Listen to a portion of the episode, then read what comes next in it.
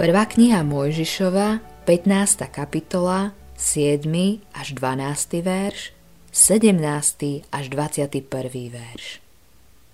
Potom mu riekol, ja som hospodin, ktorý ťa vyviedol z chaldejského úru, aby som ti dal túto krajinu do vlastníctva.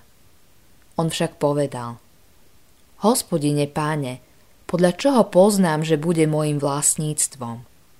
Na tomu riekol, Dones mi trojročnú jalovicu, trojročnú kozu, trojročného barana, hrdličku a holúbe.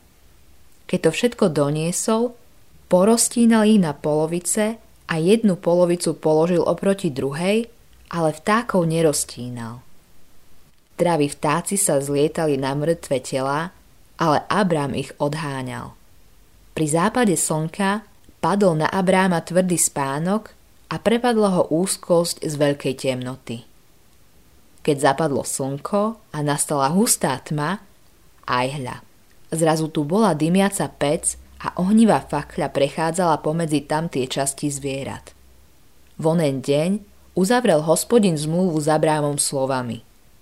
Tvojmu potomstvu dávam túto krajinu od egyptskej rieky až po veľkú rieku, po veľtok Eufrat.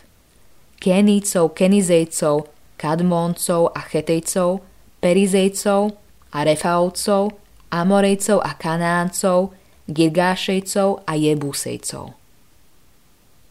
15. kapitola prvej knihy Mojžišovej predstavuje jednu z najpozoruhodnejších, ak nie najdesilejších epizód v Abrahámovom živote. Pre kočovníka by bol prísľub zeme zároveň potešujúci, ako aj ťažko uveriteľný.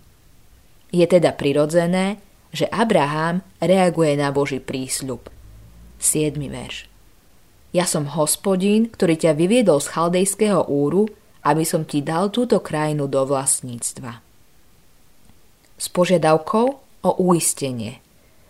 Verš 8. Podľa čoho poznám, že bude môjim vlastníctvom?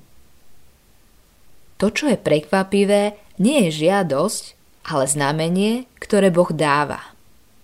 Zvieratá sú privedené pred Boha, rozdelené na polovicu a potom položené pred Neho. Písateľ jasne vysvetľuje, že zatiaľ, čo slnko zapadá, Abram nielen zaspáva, ale zažíva úzko z veľkej temnoty.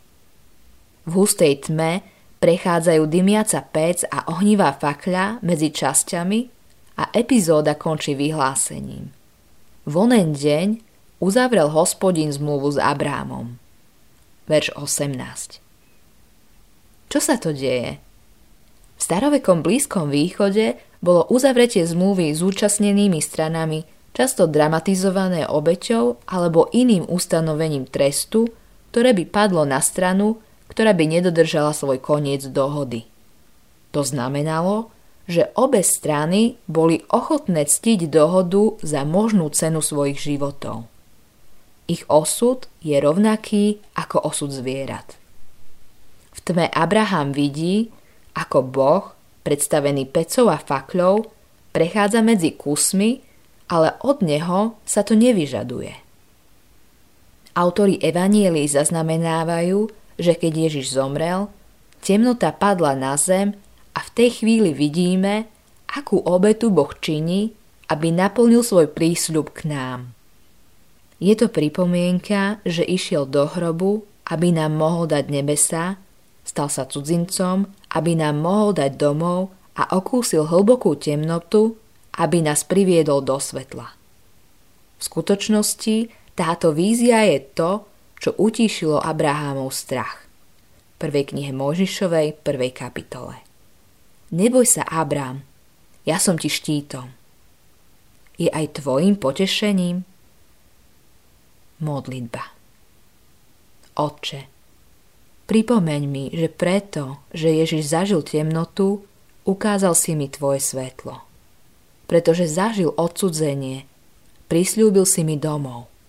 Pretože zažil hrob, dal si mi nebesa.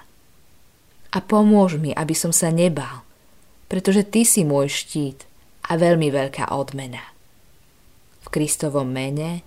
Amen.